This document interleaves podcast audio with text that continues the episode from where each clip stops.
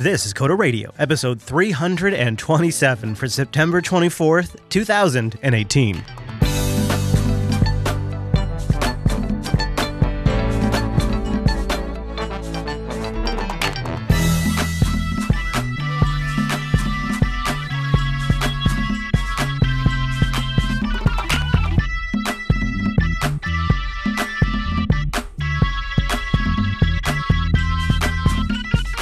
Hi, everyone, and welcome to Coder Radio, Jupiter Broadcasting's weekly talk show, taking a pragmatic look at the art and business of software development and its related technology. This here episode is made fresh in the beautiful Pacific Northwest. My name is Chris, and joining me every single week from his tower, where he watches and observes all, and sometimes tweets about it as well, it's our host, Mr. Dominick. Hello, Mike.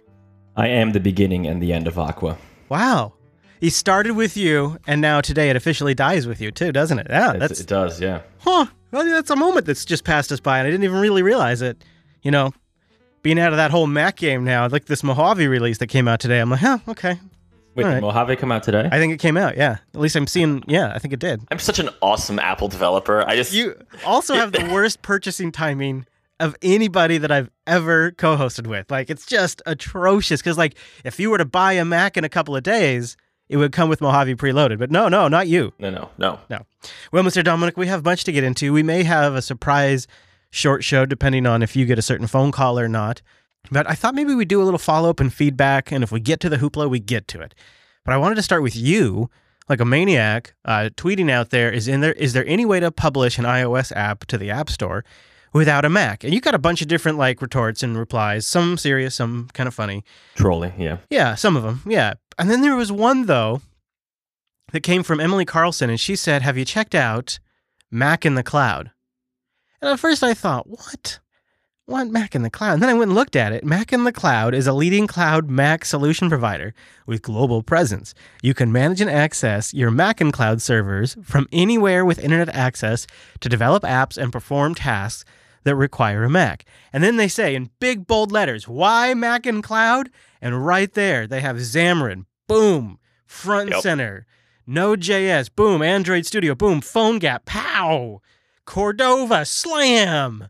I mean, and Xcode. I don't know, I guess. Um, this kind of almost seems like exactly like it would solve your problem. Like if you need a Mac to run one or two apps and then publish to uh, the App Store, I mean, maybe Mac in the cloud isn't ridiculous. And I, I don't know for you, but I started thinking for myself. So, okay, uh, you can do pay as you go. It's a dollar per hour. This obviously isn't an ad. I'm just looking at this right now. But their most popular plan is 20 bucks a month. You get a static IP, 100 megabits, which can be upgraded to 1 gigabit. Um, you get it says no admin access though. You get access you log in through RDP. It's a physical non-VM Mac server. And uh, you can run thing. It comes with uh, uh, like things like Xcode, iBooks Author, application launcher, and things like that. But they go all the way up. You know, they go they go huge. Yeah, you can spend a pretty penny on this, yeah. you could be like yeah more than 50 bucks a month things like that uh and i you know like for me it's like i don't really have many mac apps that i use anymore but if there was one or two apps that i was just down to that i could rdp into a mac in the in the cloud i don't actually think that's that bad of an idea have you did you ever consider something like this because i know recently you were asking what people are doing Oh, did I consider it? Oh, yeah.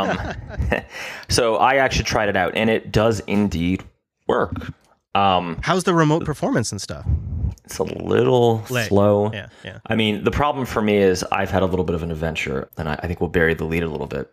But I also have now been informed that I'm going to be working on a fairly large iOS project. oh So the this pricing doesn't um, it Yeah, doesn't scale if you yeah right if you need to do like continuous CI builds things Right. like that. yeah that's no good Uh, but s- certainly if you're like a phone PhoneGap developer and you only like every once in a while do a physical Mac build, that that makes a ton of sense. or like you know uh, you know here at jupiter broadcasting we have a creative cloud subscription for Yeah. a couple of the uh, uh, a couple of the uh, pe- production people uh, and i used to use it as well but now that i'm on full-time linux i don't and i think to myself you know, it'd be nice if I could run Creative Cloud in Wine and run the latest Photoshop in Wine because we have a whole bunch of historical PSD files plus a lot of people that we work with send us PSD files for us to review, and I can mostly view them fine. But if I even want to make a slight modification, pretty much I'm out. And if I could, you know, for a couple of bucks, fire up a, a remote instance and use Creative Cloud and Photoshop, I, I mean, I would give it a consideration. And, you know, it's not only Mac, but uh, today, Microsoft announced their uh, new hosted solution, which I don't actually think has a clear name yet. It's a, a virtual desktop that lets you run Windows 10 in the cloud. Um, it's just Windows. I think they're just calling it Windows Virtual Desktop. It's an Azure-based service that provides a full virtualized multi-user Windows 10 experience, which includes Office 365 Pro Plus, all running on Azure. That's kind of a big announcement. And they say the service, this is the mind-bending part, will also include a free Windows 7 extended security update license. Which I'm not really sure like so you're buying a Windows 10 virtualized desktop service that comes with Office 365, and as a selling perk, they're including Windows 7 extended security updates license. It actually makes a ton of sense for developers, though. If you have a line of business app that's kind of an internal app, let's say you're one of those dark matter developers, you may have some challenges bringing it up to Windows 10. So that Windows 7 extended support license is going to allow you to basically compare and contrast. And run both. Yeah. And run yeah. both, right. The, Windows 7 on the local machine, which has probably, mm-hmm. you know, been there for ages, and then you're remoting into the new Windows 10 desktop, which is the transition desktop essentially. Exactly. Exactly. And then the idea, I, I mean, I'm sure people are going to use this for lots of things. I could see um, you know, thinner clients. I can see people with Chromebooks probably using this. Totally. Well, again, like I go back to myself, I'm like, maybe I, you know, maybe I don't bother with wine for some of these business applications. Maybe I just have a virtual cloud instance. You know, Amazon has something similar, but this is going to be straight from Microsoft. And they'll probably give away Azure credits to try it out. so, yeah, there you. You know, while so now while while the vendors out there are virtualizing these commercial operating systems that Mike needs to do his job, and he could just buy one really nice Linux machine. Instead, he seems to have wound up in the Apple Store recently. What happened, Mike? What happened? So so I want to talk to you about liquids and electronics. Oh yeah, we should start there. You're right. I saw this go by. I cannot so, believe this. Tell. tell I was up late coding because uh, you know I have I have uh, very irresponsibly scheduled these last couple months. I know you I mean, you were sick and but like I have too many things happening at once. Um, so I got myself in one of these little binds where you know you just have to get stuff done. Like tomorrow, I'm I'm traveling again, and I won't be back for a week. Man, right. you're gonna need to sleep for like a solid month. Right. I, I, you know, I feel like I'm just done after this trip. I'm just, I'm just, I'm home. You know, maybe one more the, by the end of the year, but I, I, I have to slow down. But when you're traveling, you don't. You sometimes you run behind on coding, right? So I am enjoying a Samuel Adams Oktoberfest, standing at my kitchen island, pounding away on my gal on my oh I'm sorry on my MacBook Pro. And oh no, all of a sudden I hear a noise. no, thought it was the baby monitor. The, the, bottle fell over.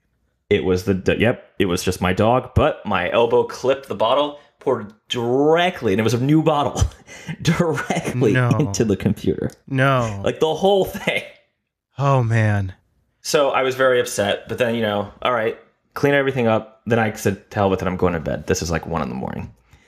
Uh, next day I get up, I'm like, all right, this is this is when I tweet, how can I code Simon out of Mac? Because remember, this is only uh, Friday. Right. And, and I know that I'm traveling on Tuesday. So, so that's I when, to, so the, the morning you get up, the tweet goes out. All right, I got to work today without I'm the on, Mac. I'm on the Galago. I'm on Pop. Drinking some Earl Grey.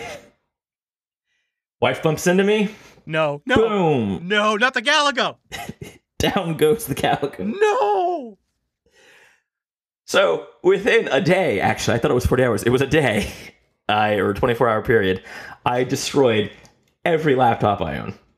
I think, I mean, I'm just going to put this out there, but maybe you should just consider not using laptops.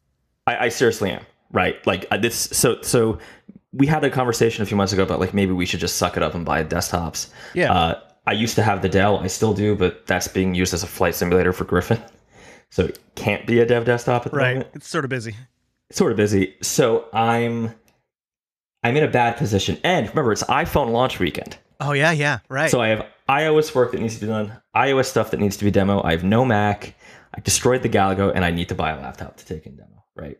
You don't even have Like- time for like a two day Amazon delivery here. Like you're, Right. you're down to the wire. I, I yeah. checked Amazon. I'm down to the wire. um, I called Apple Care and they're like, yeah, we might be able to fix that, but you know, your warranty's up. Really? It's that's fantastic. And even if we could do something for you, it'll be two weeks. No, Oh yeah. because I have to ship it in. So I drive like a jackass on the Saturday of the iPhone launch to buy something at oh the Apple gosh. store. Oh my god. How bad was it? Was it super crowded? It was surprisingly not that bad, but like there was a line outside the store, Yeah. and I had to like grab one of the blue shirted Apple. Be like, people. "I don't want I phone." am. I'm a Mac. I'm here for a Mac. I need a Mac. You remember how you guys used to sell Macs? I just Remember want one of those. There's like the silver things over there. Just give me one. So I ended up thinking, I'm done. I'm done spending like ridiculous money on laptops and destroying them. It's it. I mean, I, I tweeted it, and it's a running joke for our uh, for our listeners that like I've killed every Mac I've touched. Mhm. Uh, my employees are have been having a lot of fun in Slack with this.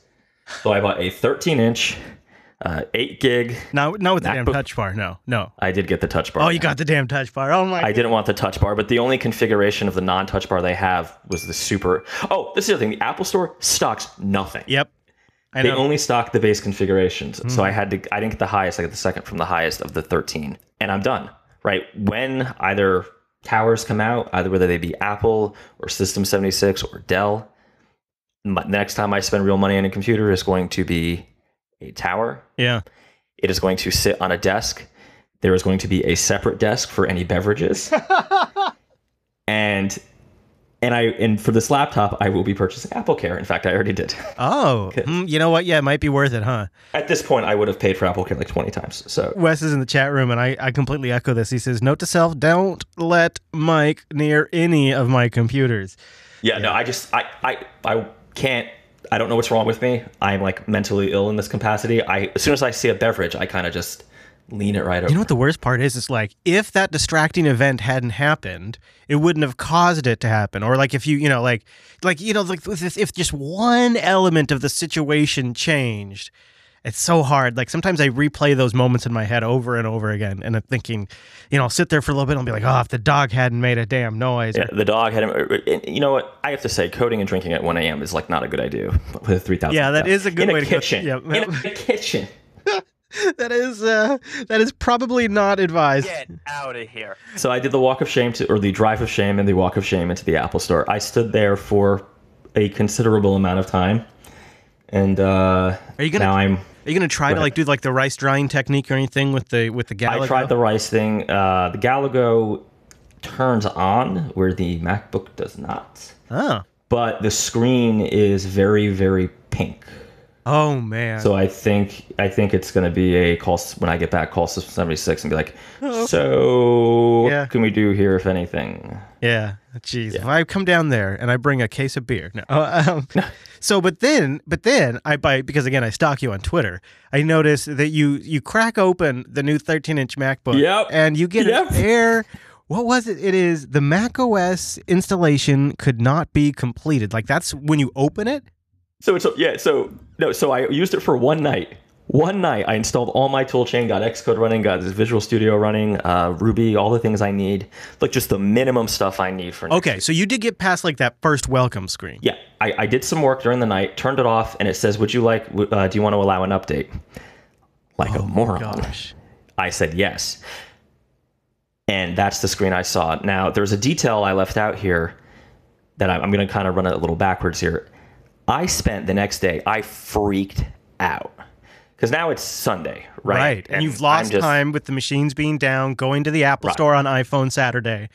And then you get your machine set up with the bare bones, do an update, Yep. reboot, and this comes up. I would be beside myself. I, I, I was livid. I, I so I go into this like procedure of trying to diagnose the problem, thinking I will just diagnose it, duct tape it back together, run it for a week, Right. and then I'm You- returning it. You don't got time to go to the Genius Bar and have them hold it all day or even a week. You Right. don't have time for that. I don't have time for any of this, right? And I could return it and just get another one, but then I still have to spend a, a day paving it. Yeah. Oh, and plus the financial hit of all of that and trying to make sure All the pending got, transactions on my credit card. Yeah, it's woof.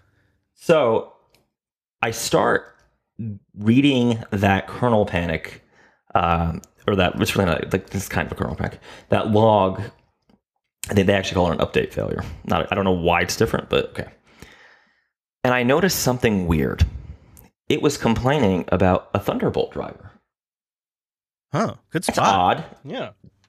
The only Thunderbolt device I was using was my Apple LG monitor. Oh, for goodness sake. I had not been using this monitor for months. And the funny thing was, I had only been using it for now a day. My wife and I have been experiencing horrible Wi Fi issues No. for a little over a. Oh, yeah. Didn't I read something about those LG monitors? I didn't know about it. So, so this is what, what's wrong. All these Macs that I've been killing, other than by water damage, are this problem. The some of them have poor RF shielding, and they can either surge the the the uh, device you have plugged in. So in this case, obviously it's a Mac thing, so a Mac, and the RF uh, waves screw up your Wi-Fi if your router is near it. So you're cooking yourself and you're screwing up your Wi-Fi with this super expensive LG monitor, which they looks like they came clean with, about uh, this issue in February of 2017. They have publicly admitted that it screws up your Wi-Fi. yeah. if you dig in the deep, dark areas of the Mac rumors and the Apple developer forums, I am not the only person who has been nuking their MacBooks. Um, and it's it, when I say I'm not the only, I'm not saying there's like four or five other guys. It's substantial. And if you tell Apple that you have the LG monitor, which I did not in the past, they just replace your Mac. They don't tell you why, but they just do it. You notice uh, So, if you try to buy this monitor now, this LG Ultrafine 5K display, Mhm. when you go to that page on the store, it says this item is no longer available for sale. Yeah, that's probably for the best. And you know, rumor uh, actually, actually, not even rumor. They think I think they said in that They, pro they affirm that they're they're going to make their own. th- this has got to be why. I, I'm sure it is, right? How many MacBooks do you think they've replaced? So, with this information, I forcibly turn off the Mac, unplug the LG monitor, turn it back on. It boots like a charm, does the update, we're good to go. No kidding. Oh, so you didn't even have to go around deleting Netflix stuff. starts working again. So, Oh yeah, yeah, because of uh, uh, what HDCP probably. yeah, the, well, no, the other thing I had to do was I had to unplug the LG from the power and let it just discharge. And So, then so the it's five minutes- totally dead. It's totally totally dead. It- that's some that's some actual decent troubleshooting there too. Like, because I gotta say, I, I I don't think I would immediately have connected my external monitor is causing my software update to fail, and then that that message that you get about your installation being bogus and like you don't have a lot of options. Like it's a very aggressive error message that macOS throws up. I don't. Yeah, I mean, you're really lucky that you sat down, put your head together, and uh, uh, went through the log. I, I would have been so frustrated at that point. I, I don't know if I would have thought Oh, I- clear enough. I was a dog's hair from just driving back to the Apple store and being like, mm, give me another one. Wow. But but it would have still happened, right? Because I've had lots of these problems. Yeah, that's true. That's So the situation as it stands, I have a 13-inch MacBook Pro, which by the way, the keyboard's significantly better on the 2018 model. oh. I have a what is it, eight or nine hundred dollar monitor that's completely useless. Yeah, I mean, what are you gonna do? Can you RMA it? I mean, and then do you even want to? I don't know. I'm not even sure. Like I, I know uh, from what I was reading, LG can't actually fix it at this juncture. Like it requires a hardware fix. Yeah, it's like a they got So- it. They had to fix it. They had like I know that they like there's a there is uh when you're buying them used, there's like a thing to look for to know if they're the fixed versions or not. Boy, that I'm- monitor is a totally bogus. Well, it's it's it's you know, and the funny thing is, I was in the Apple store and they're still selling the 24 inch model. So I don't know if it's just the 5K one that's doing this. Well, they but- supposedly fixed it too. They could be selling the fixed edition. No, maybe they're selling the modified ones. Yeah. Yeah, yeah. Oh man, that is a heck of a story. And uh, and now you're able to work. So you're able to get in there. You got it working. Got it working. Man. One day I will join the desktop club. Yeah. and- Build a Yeah. PC. Build a Build PC. PC. No, that's probably too. That's probably crazy. That's not really your style. No. You know, you know the the few PCs we built recently. The, the the actual building of the PC was pretty straightforward. It was the, the all the bad parts that we got that we had to keep exchanging. Oh, did you buy them from LG? Couldn't help it. hey, so we I know we're going to do a shorty today, but I just want to throw one hoopla story at you to see what you think because this one's brewing some stink, and I'm thinking about covering it in unplugged, but probably depends on how our chat goes. So. Part of the internet is really upset at Google because they've started to quietly log you into Chrome in the last update when you log into any Google property. So, say Docs or Gmail or Google Photos or YouTube. When you log in there, they're silently in the background logging your browser into your Google account as well. although they're not turning on sync necessarily by default. You'd still have to go in there and say, I, I want sync. You go in there and there's a little thing and it turns it on. But all of the other things like synced history, bookmarks, uh, actually, no, not bookmarks, but the uh, telemetry and those things supposedly would be tied to your account still. And and one of the uh, uh to, uh, apparently passwords and history are included in that, but they're also included in sync. I'm not really sure what everybody's so upset about, other than the one clairvoyant argument that I've heard made. I'm like, oh, okay, that kind of cuts through all the crap. Is your friend sits down at your computer, uh, and you know you're not logged into any Google property, but they sit down at your computer, open up a tab, and sign into Gmail. They've now logged your Chrome browser into their Google account silently in the background. And the other the other argument I've heard against this is it's just a violation of users' trust. Taking that choice from them and just doing it without saying anything is a sleazy move. I, I, I think those are the most um, poignant arguments I've heard because, as far as I know, if, as long as sync is turned off, like they're not getting your history, your passwords, and your bookmarks. But people seem to be inferring that's the case, but I, I don't believe it is. So, what, what are your thoughts on Google taking this action, the silent login? So this actually screwed me up deploying an Android app. sure, I, was, I see I that. Yeah, because you have to log into your Google account on the uh, Android or the now they call it the Google Play console. I'm so old. Man. I remember the Android Marketplace. Oh yeah, that was that was OG. Um, so what happens is if you log into that, Chrome now logs you out of your other account, which I don't know if you're logging into somebody else's purposefully made and Google account. So I have a apps. ton of Google accounts. Yeah. I've got and I've got a new one now for Linux Academy. I've got my personal one and I've got several JB ones. So you're telling yeah. me it's bouncing the Chrome login every time I, I move between those accounts? It seems to be, yeah. So what happened oh, to me geez. was I was trying to upload the uh, the app on a on a customer's. Uh, basically, they made a throwaway Google account on their domain to to do you know the App Store account. Um, but I had what they wanted for the release notes in a in a Google Doc that was shared to my uh, Michael at the Mad Botter account. Right. Which immediately got booted. As you know, uh, you know, you and I, we, we've, I think forever we've done docs between our personal Gmail accounts. Yeah, we've been using our personal ones. Yeah, but I've used my JB one all day long.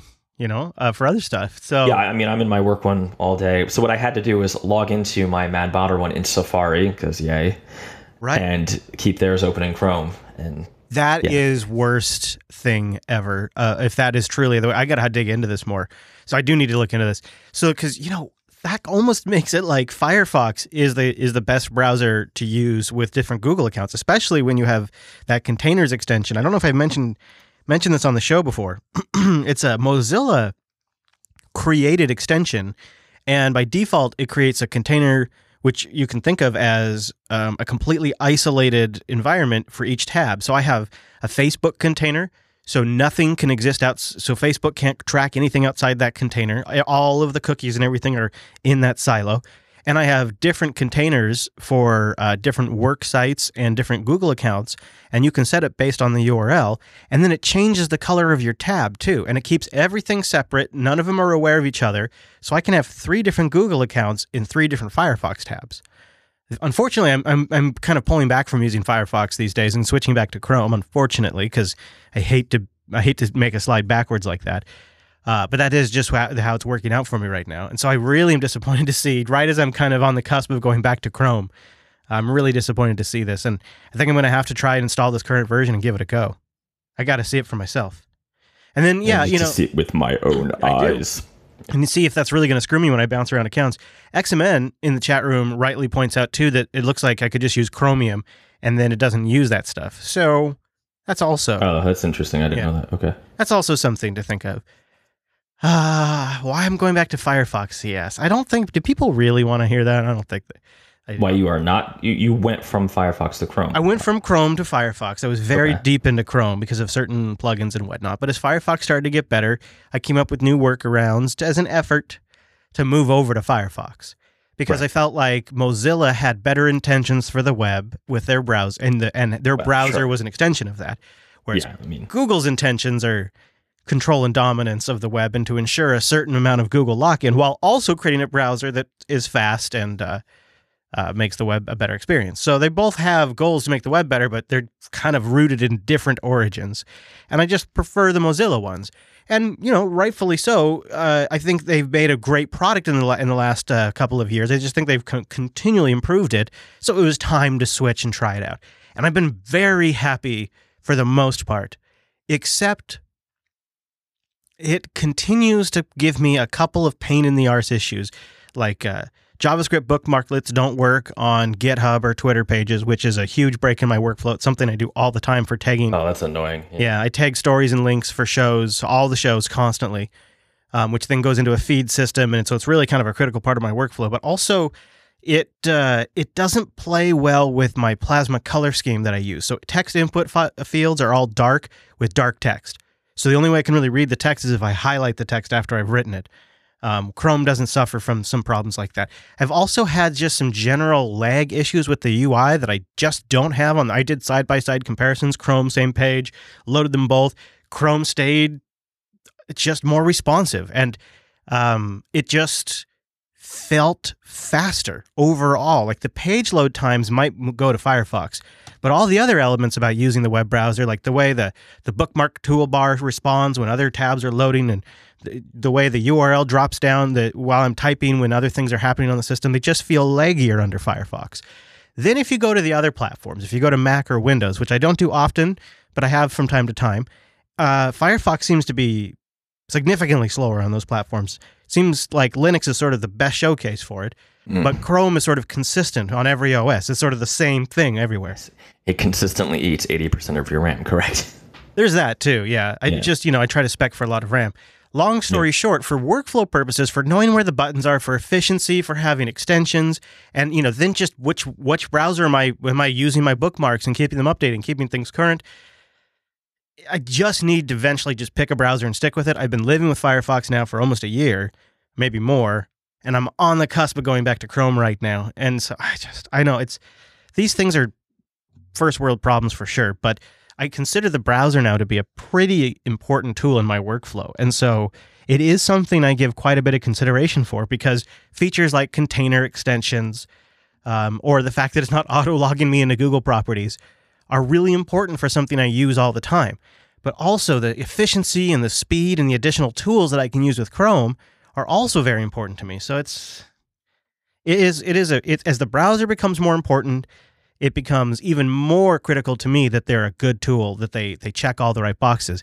And right now, none of them are really doing it. End of end of issue. I'm sorry. It's funny because I I have a couple applications um, that I use, ironically, to develop applications that only work in Chrome, or they kind of work in like Firefox, but you know they're just not up to snuff. I mean, our uh, the the programmer program, the web app we're using for for the show is Chrome only. Right. Yeah. And and and and I don't think they have any intention of supporting Firefox anytime soon. As he checks out for a second. KP KP in the chat room says uh, try setting in KDE, leave the GTK settings to light, and then use the built-in Firefox dark theme, and that could solve my text field problems. That KP is a great suggestion and one I could try right now and see if it actually fixes it, because I would like to stick with Firefox if possible. That would be, uh, you know, that would be the best. Uh, anything I can stick, anything that's open source and the motivations I trust behind the company are ideal. Welcome back. Remember, remember when uh, Mac people used to tell Linux people that like Linux is unstable crap? Yeah, yeah, yeah. What yeah. happened? It just froze. Your Mac went black. Yeah. Well, we missed you for a hot second there. You know, in, in podcast time, it was just a brief moment, but here on the live stream, get it out of here. It was uh, it was a few moments there. It was touch and go. You know what? I, well, it's that. It's that. Oh, you're on the wrong mic. All right, fix yourself up. Get yourself fixed up. Yeah, I think so. Yeah, all right. Get get get yourself sorted. Uh, I do have one last bit that we can get to for the end of the show. So when you get your when you get your mic sorted, I think I'm sorted. How do I sound? Oh yeah, you sound good. Good job. Yeah. Uh, so Joshua writes in. He says, "I've been listening to Coder Radio and Unplugged for a couple of months now, and I love the shows. I'm a self-driving car engineer at Argo AI, I think is how you say it who works primarily with low level C, and I have a quick travel hack. We haven't gotten a ton of these lately, but I'm still collecting them. Coder.show slash contact your travel hacks. Joshua says, When traveling, I like to bring a power strip with me because some airports don't have outlets anymore everywhere. This way, even if I find a lone outlet that's already in use, I just politely ask the other travelers if I can unplug their devices, and then I'll replug everything into my strip for them, along with my devices. This way, when I go to airports without outlets, I'm almost always guaranteed one whenever I want to go charge up. That's decent, Joshua. And you know, I've been in hotel rooms too where I got in there and there was like one outlet or two outlets. Or what's becoming even more common is they have those USB ports that are like built into like the the clock or they're built into the uh, to, to the table next to the bed or the desk. And that's nice for like charging my watch, but for like charging, you know, like a Nintendo Switch or charging a phone, I want something more powerful. So I like Joshua's idea and I would amend it and say get one that has USB ports built in. That right there is a solid travel hack if you've got one. Coder.show slash contact. Because Mike and I be traveling these days, and you know, sometimes that happens. You go from never traveling to finding yourself having to travel a whole bunch. Yeah, yes. Well, do you want to uh, do you want to call it there? Because I know we have to make it short today. Yeah, let's call it. I think I'm going to uh, do the pickup I need to go do, um, and then I'm going to go to the Apple store and I'm just going to look at all the Macs and watch them one by one. Kernel panic. you know what? One of these days, you're going to go over there and you're going to walk out with an iMac Pro, and then you're just going to get a Chromebook and a remote into that sucker and call it good. I, I foresee it now. I call it right here on Coder Radio 327. Could be possible. All right, we got links to stuff we talked about at coder.show slash 327. You can follow Mike at Dominucco and check out the new project, griffinradar.com, which is an awesome new app, especially for those of you in the aerospace industry. I'll leave it at that. I'm at Chris LAS. Thank you so much for joining us. You can join us live. Go to jupiterbroadcasting.com slash calendar. We tend to do it on Mondays unless things are moving around. And then we try to keep that calendar updated. And then did you know we also have a subreddit? Yeah, I know, right? coderradio.reddit.com. How about that? How about that? You can check that out. Submit stories. I try to check that before each show. All right, everybody. Thanks so much for tuning this week's episode of Coder Radio, and we'll see you right back here next week.